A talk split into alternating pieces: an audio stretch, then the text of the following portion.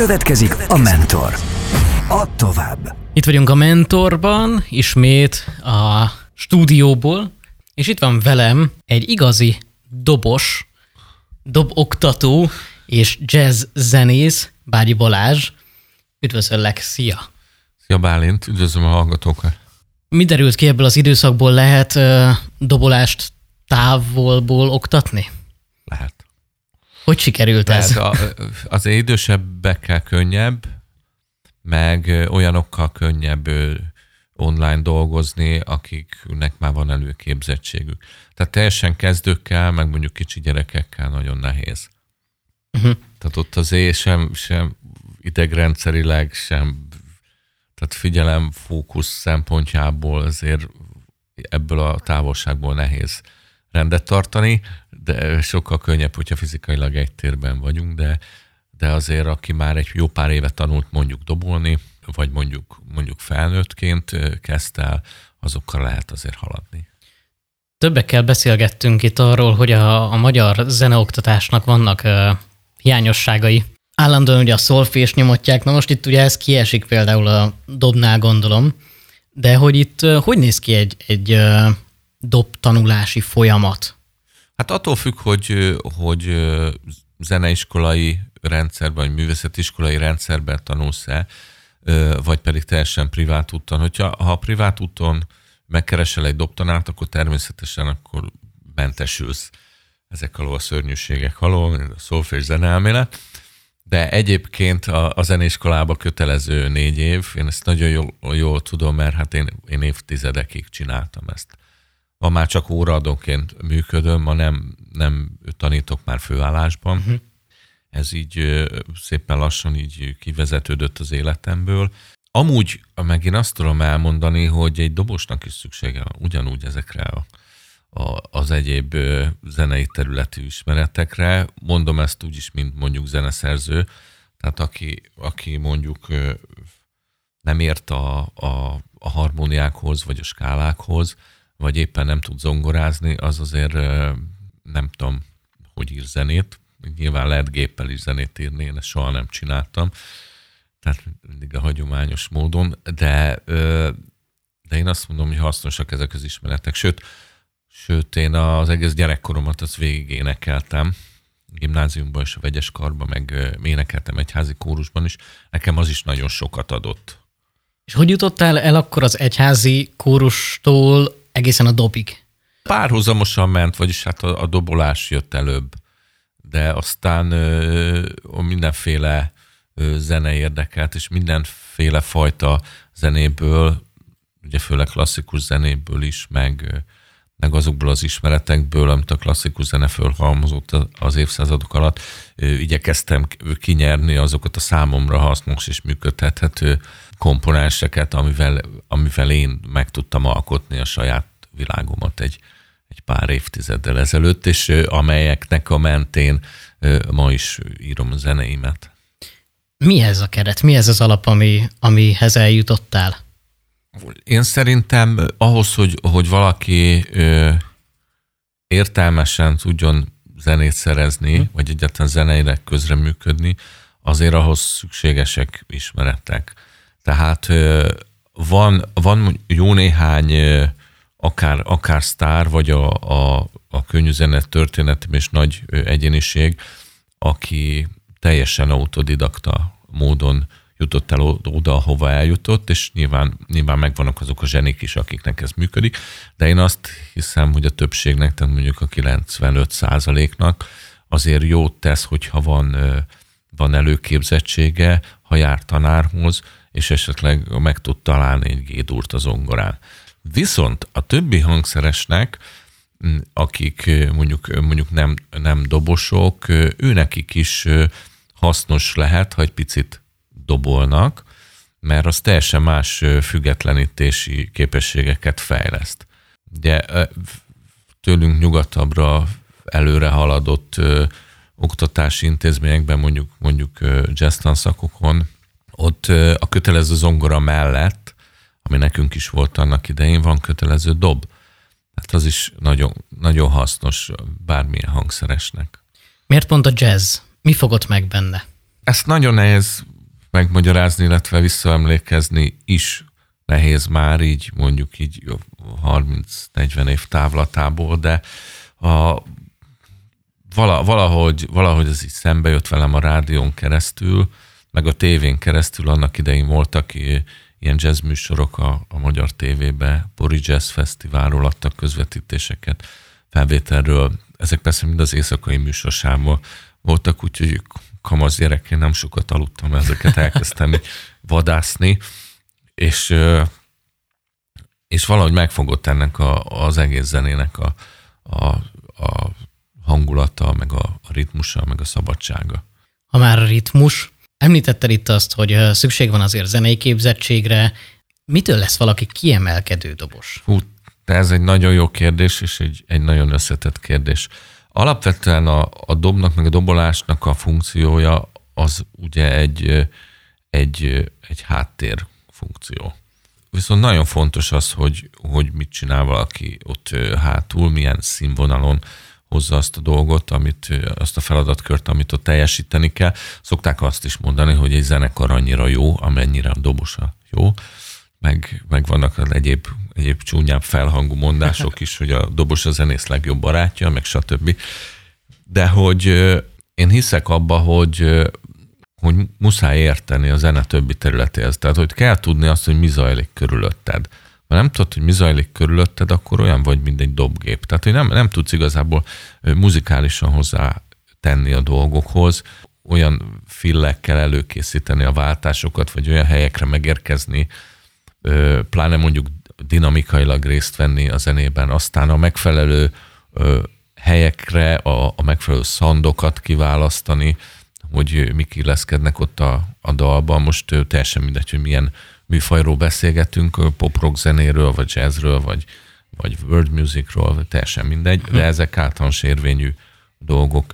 Hasznos, hogyha egy dobos máshoz is ért, esetleg mondjuk zongorázik, vagy mondjuk, vagy mondjuk tud vokálozni. Most mondok egy, egy nagyon, nagyon légből kapott példát, hogy a Queen együttesbe annak, annak idején amikor azt a, a, az operás lemezt elkészítették, ott is mindenki énekelt. De hogy annyira megdobja a dolgot, például, ha egy dobos is, vagy egy basszusgitáros is énekel. Te emlékszel az első zenekari próbálkozásaitokra, amikor összeálltatok a srácokkal, és akkor belevágtatok, hogy akkor most zenekart alapítunk? Persze, ez nálam is teljesen klasszikusan indult, gimnázium, váligérő haj, most nehéz elképzelni. De... Majd a kedves hallgatók láthatják, igen. A... Akkor ilyen, ilyen rock klasszikusokkal kezdtünk meg, ilyen blues klasszikusokkal, tehát Jimi Hendrix-szel, meg, meg nem tudom, ilyen Led Zeppelin-nel, meg ilyesmikkel.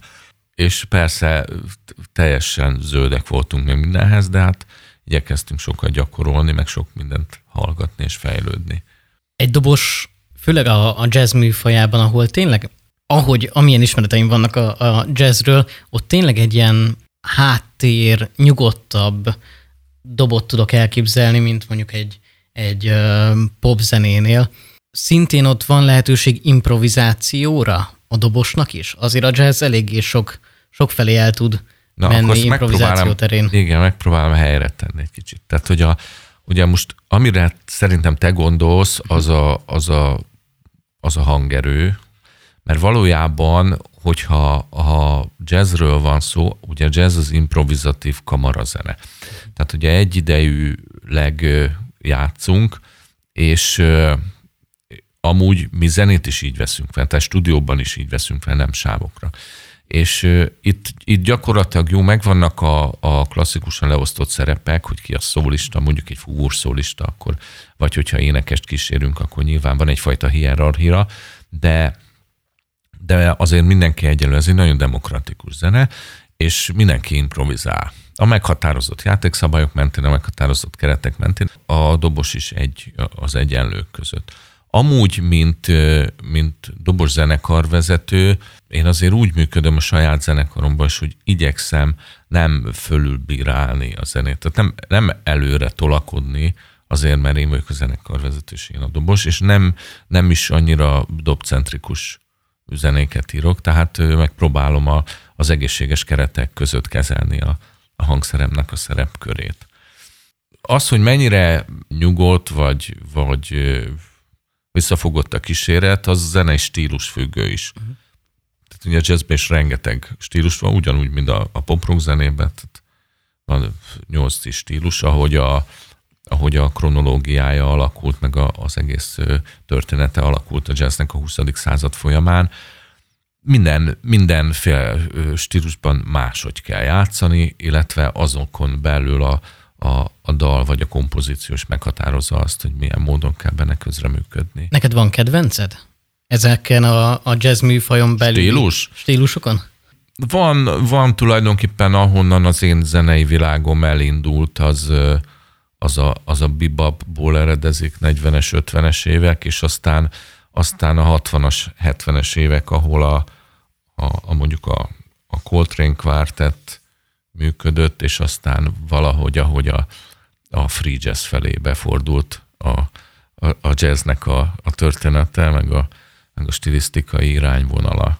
Talán így ez az időszak, ahonnan én elindultam. A, a saját szerz, szerzői zenéimben is ő érezhető ez a fajta gyökér.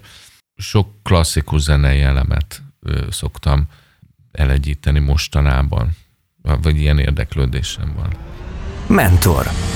Add tovább. A zene szeretetedet hova tudnád visszahelyezni?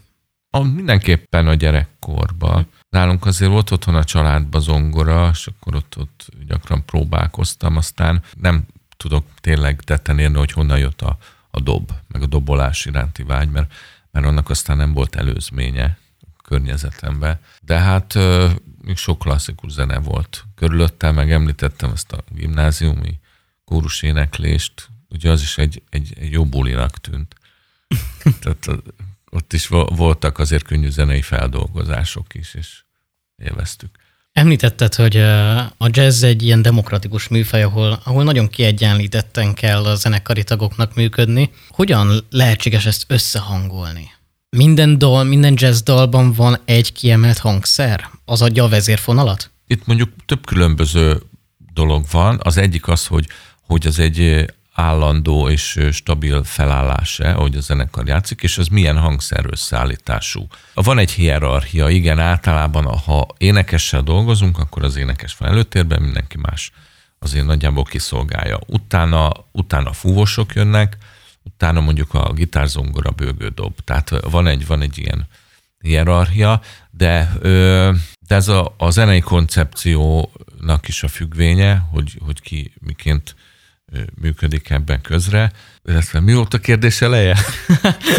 Amikor mondjuk egy jazzdal megszületik, ott az úgy születik meg a fejedben, hogy akkor lesz egy hangszer, ami, ami viszi a, az egésznek ja, a vonalát. Igen, igen, igen. Van egy téma. Tehát, hogy most az, az vokális jazz, akkor általában úgy akkor a szöveg is íródik, és, és ott van egy fő téma, amit valamelyik szólista jellegű hangszer játszik a jazznek mondjuk az egyik kedvenc hangszere az a szaxofon vagy a trombita. No, hogyha trióról van szó, egy zongorás trió, vagy gitártrió, akkor ott nyilván, nyilván a zongora vagy a gitár játsza el a, a, a fődalamot, a kompozíciónak a, a, a magvát, vagy így a picit így a dallamosabb részét. Nehezebb műfaj a jazz, mint mondjuk egy pop Ugye ez olyan, mint a körtét az almával összehasonlítani. Engem agyon vernének se, ne, nem tudnék dupla lábgéppel heavy metalt játszani, mert valahogy ez így nem, nem, nem jön belőlem. Akkor nekem nyilván az a nehéz. Akkor lehet, hogy, hogy egy, egy uptempo swinget eldobolni egy rockdobosnak nehezebb. Nem, nem tudom, szóval ezt így nem lehet összehasonlítani. A, a zenei szövet tekintetében valószínűleg a jazz, igen, az, az bonyolultabb. Bonyolultabb zene, összetettebb, vagy több harmónia van. Vagy. Ugye a, a réteg, a közönség réteg, akinek szól, az is jóval szűkebb, uh-huh. mint, a, mint a popzene. Nehéz megszólítani az embereket úgy igazából a jazzzel. Több emberrel beszélgettem meg baráti körömben is olyan, aki ha meghallja a jazzt, akkor rögtön egy ilyen befordulós, kávéházi hangulat jut eszébe, és nem tudja elképzelni, hogy ezt ő hosszasan tudná hallgatni. Nagyon sokféle jazz van. Aki, aki először találkozik ezzel a műfajjal, akkor nem mindegy, hogy melyik válfajával találkozik. Van a könnyebben befogadható, dallamosabb zenék, mondjuk vokális jazz, vagy smooth jazz, tehát, hogy ilyen ré, ha ilyen régies zenékre gondolunk, akkor, akkor Dixieland vagy swing alapú zenék, mondjuk netán akkor énekelt, hogyha ilyen mai, mai popos, meg ilyen elektronikus szandokkal kiegészített zenékre, akkor nyilván ilyen, ilyen electro jazz, vagy, vagy smooth jazz, az, ami könnyebben befogadható, aztán, aztán ugyanúgy van mainstream jazz, ami még szerintem még hallgatható, bár én nem vagyok jó alany ennek megítéléséhez, és akkor nyilván van free jazz is, meg avantgard, ami, ami, ami nehezebben befogadható, illetve teljesen más energiákról szól. Ha valaki nem, nem ismeri, vagy nem találkozott ezzel a műfajjal, akkor azért mindenképpen érdemesebb a, a, a dallamosabb, vagy a befogadhatóbb stílusok felől közelíteni az artisztikusabb műfajok felé. Erre az improvizációs jellegre visszatérve, a jazzben van, hogy csak összeülnek az emberek, és van jammelés.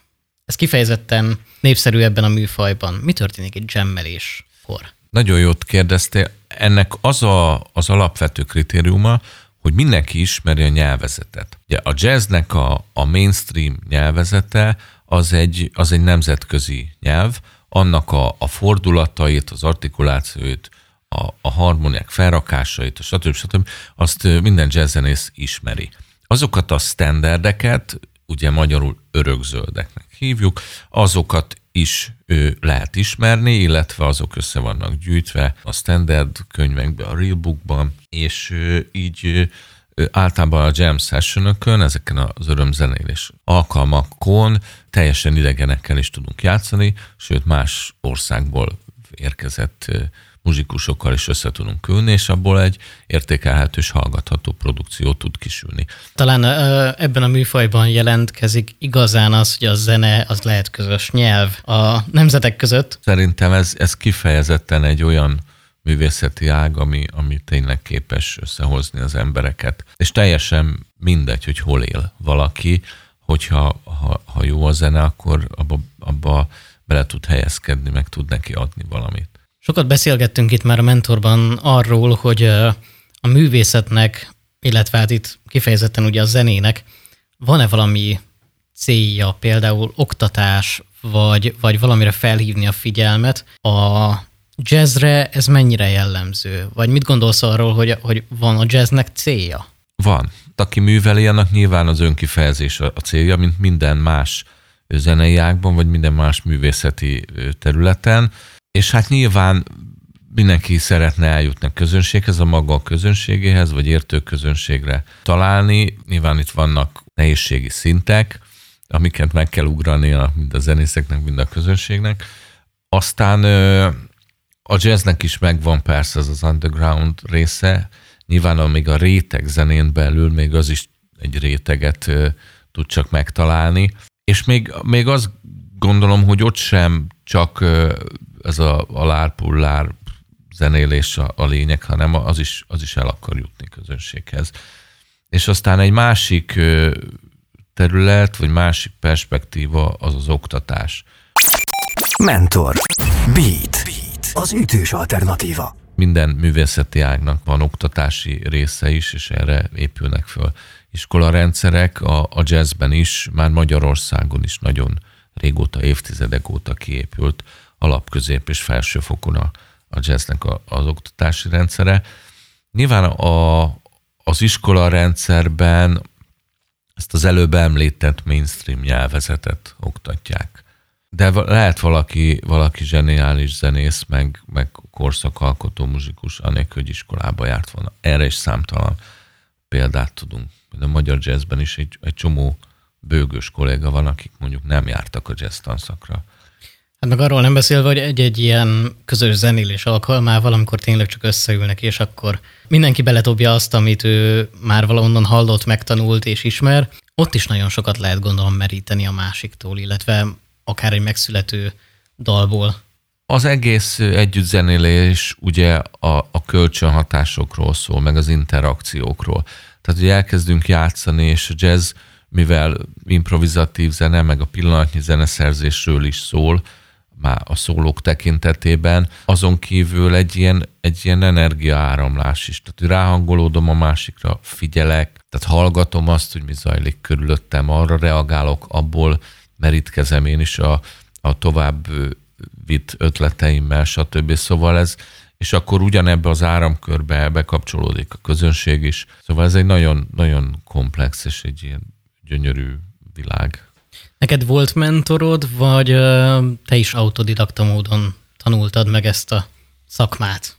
Figyelj, hát amikor én kezdtem ezzel foglalkozni, akkor még, még, még se híres, se hangban nem volt ilyen jellegű programoknak, mint például az NK-nál a hangfoglaló program, meg, meg amiben, amiben én is működöm most már 5-6 éve. Ugye azt képzeljük el, hogy, hogy mondjuk a 90-es években, még az internet éppen, hogy elterjed, de hát sem, semmilyen közösségi megosztó nem volt. Hát se YouTube, semmi. Mi még videókazettákról néztünk, oktató videókat. Tehát, hogy nem állt rendelkezésre az a, az a tudás, meg az a tárház, ami ma már korlátlan, és gyakorlatilag egy élet kevés ahhoz, hogy feldolgoz mindazt, ami a világhálón található. Szóval hát igyekeztünk mi is az öregekre hagyatkozni szájhagyomány útján. Nyilván oktatás az volt, tehát ott magában az iskolában négy fal között ott megtanultunk, amit megtanultunk, de nem mindig volt annak köze az élethez, úgyhogy az életben is megtanultuk, amit meg kell tanulni. Beszélgettünk az idősebb zenészekkel, vagy játszottunk együtt az idősebb zenész generációval, és ezek által a, a tapasztalati dolgok által tudtunk előrébb. A hangfoglaló programban kiknek és hogyan tudtál segíteni? Most éppen ebben a, az évben a Sebestyén Patriknak a szextetjét fogom segíteni. Patrik ő egy, egy trombitás fiú egyébként, de korábban dolgoztam a, a Pestisikkel, ott is, ott is inkább ilyen swinges, jazzes témák vannak, aztán a, az első mentoráltam, az a Bogdán Norbi volt, még, még nagyon régen, akkor még Cseh Tamás programnak hívták ezt a tehetséggondozó programot, de a jó pár zenekar volt. Egy, most egy év volt, amikor nem kerültem be, mert nem volt olyan a, a kiválasztott zenekarok között, aki nekem így passzolt volna. Az idei indulónál emlékszel olyan momentumra, vagy olyan dalra, ami kifejezetten ti együttműködésetek hatására született meg? Most még e- nem vagyunk abban a stádiumban, mert uh-huh. ez, most, ez a, a friss kiválasztottakkal gyakorlatilag most kezdődik el a munka, de amúgy a, a Patrikot én már régóta ismerem, évek óta ismerem, a Magyar Jazz Szövetségben van egy szintén egy mentorprogramunk, az év fiatal jazz zenésze mentorprogram, és a Patrikkal ott egy évig dolgoztunk együtt. Amúgy a másik zenekar, aki a most a kiválasztottak között szerepel Rafael Mário zongoristának a triója, ők, ők is jazzben utaznak, és ő nekik meg a Szebényi Dani lett a mentoruk most ebben az uh-huh. évben. Mi az a, az egy dolog, amit a tanítványaidnak mindig kiemelsz és mindig elmondasz? Van ilyen hát, eh, bölcsesség? Külön, külön, külön egy, egy dolog nincsen, vagy most nem, nem tudnám. Hát van, hogy számos, számos jó tanács van. Például nem szabad engedni, hogy a zenekari feleségek, meg a zenekari barátnők elkezdjenek beleszólni a zenekar életében, mert ott van vége a zenekarnak. Tehát ezt is meg kellett tanulni az évek folyamán.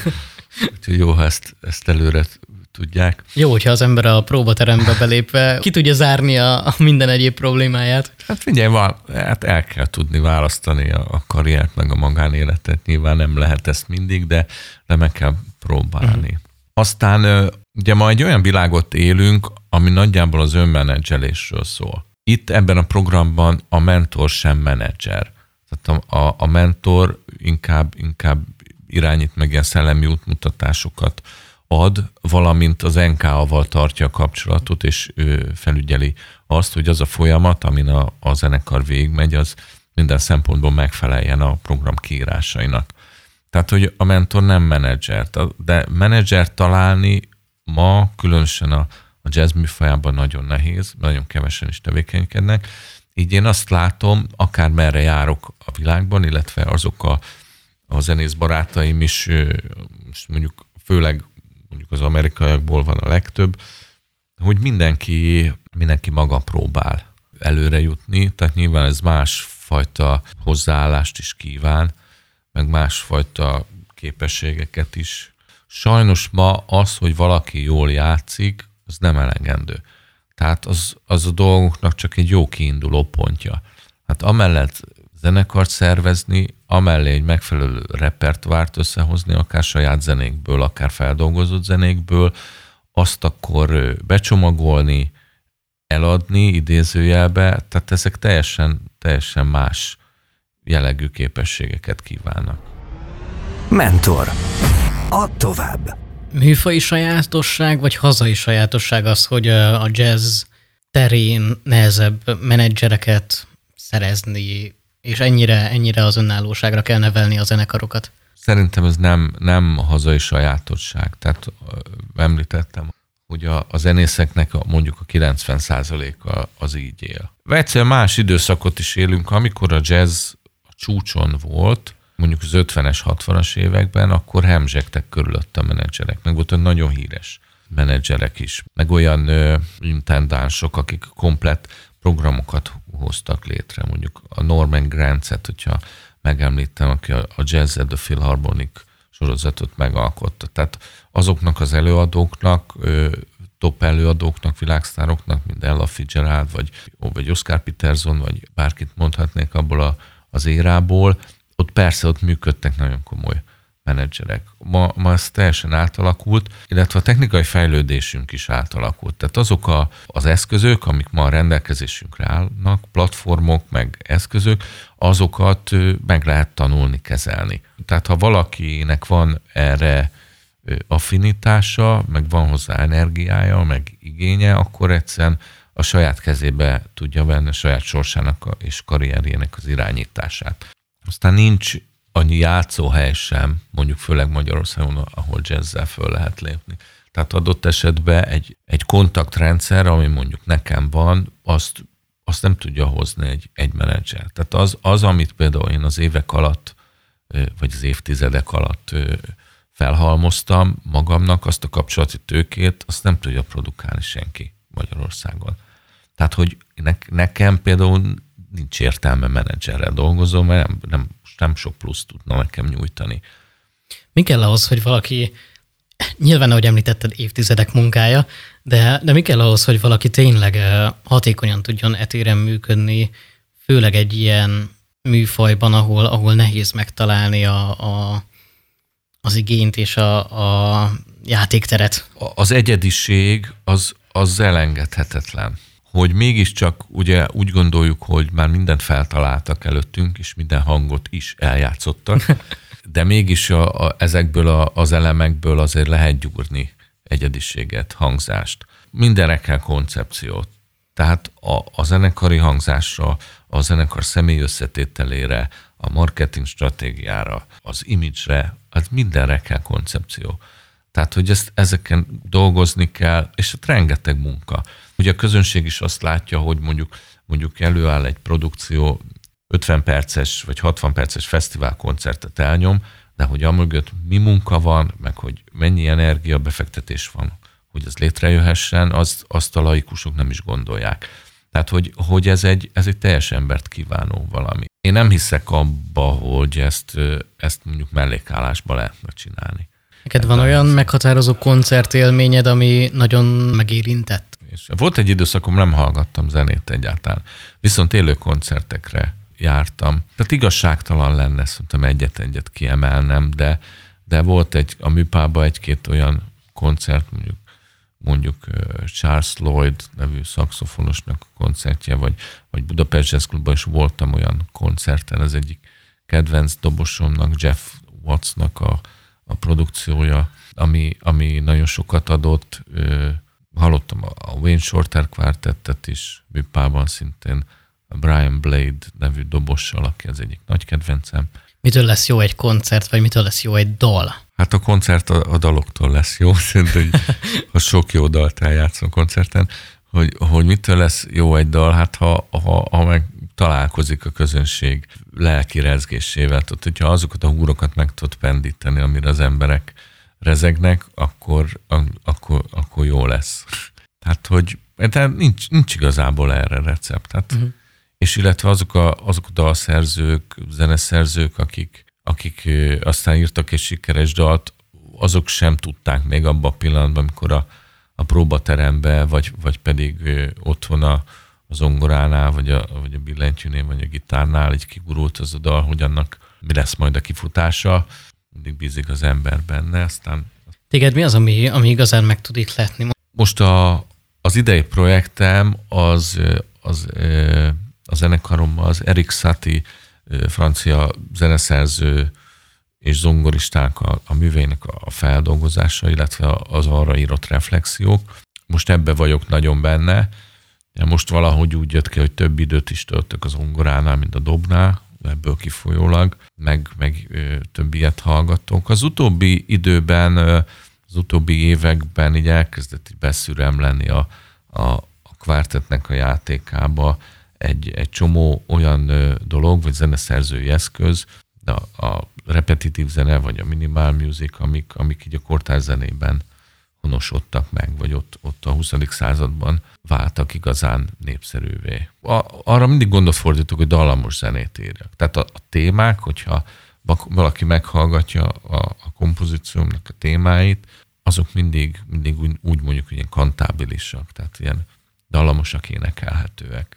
Voltak olyan mélypontok az életedben, amiknél úgy gondoltad, hogy elhagyod a pályát, és... Nem volt soha. Soha? Nem, nem, nem volt soha. Nem is értek semmi máshoz. Meg, hát jó, nyilván tudok fát vágni, tehát, hogy meg nem tudom, hamburgert sütni McDonald'sba el lehet menni, csak nem, nem gondoltam soha. Azért egészen a 2020-as év beköszönték, azért egy, egy, egy elég előremutató és különösebb hullámvölgyektől mentes karrierem volt.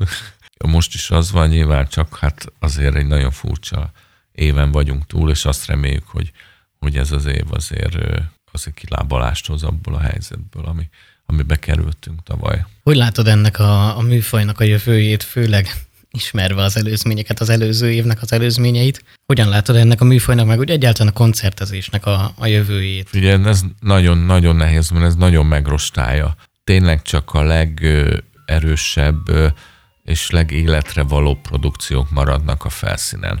Nem csak az anyagi hátteret értem, hanem a mentális hátteret is meg a lelki töltetet, meg, meg nyilván az, amit, amit mondjuk eddig sikerült így összerakni egy produkciónak mielőtt ez a, ez a tavalyi törés bekövetkezett volna. Szóval biztos, hogy, hogy nagyon sok ember életében és produkció életében ez vízválasztó volt.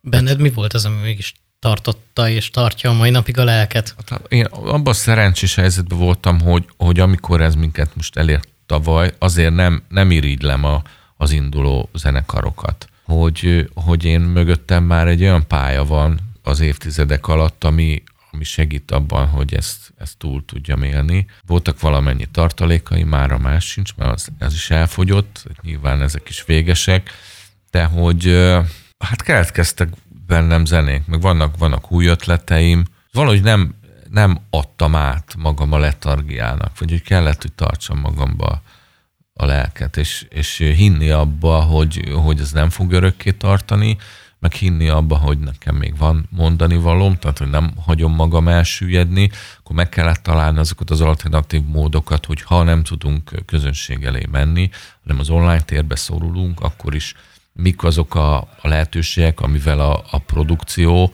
a, a zenekar, meg egyáltalán a saját nevem, mint brand, az mondjuk fönn, fönn tud maradni. Hát azt hiszem, egy nagyon jó ablakot láthattunk most a jazz műfajba. Nagyon szépen köszönöm, hogy itt voltál velünk. Na, én is köszönöm szépen a remek kérdéseket. Bágyi Balázs zeneszerző, dobossal, dobogtatóval beszélgettünk az elmúlt nagyjából egy órában.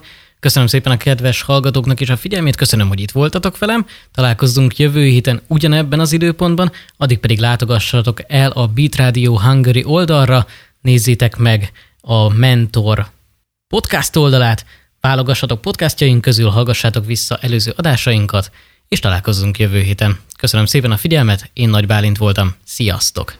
Beatcast. Ez a podcast a Beat saját gyártású sorozata. Beat. Az ütős alternatíva.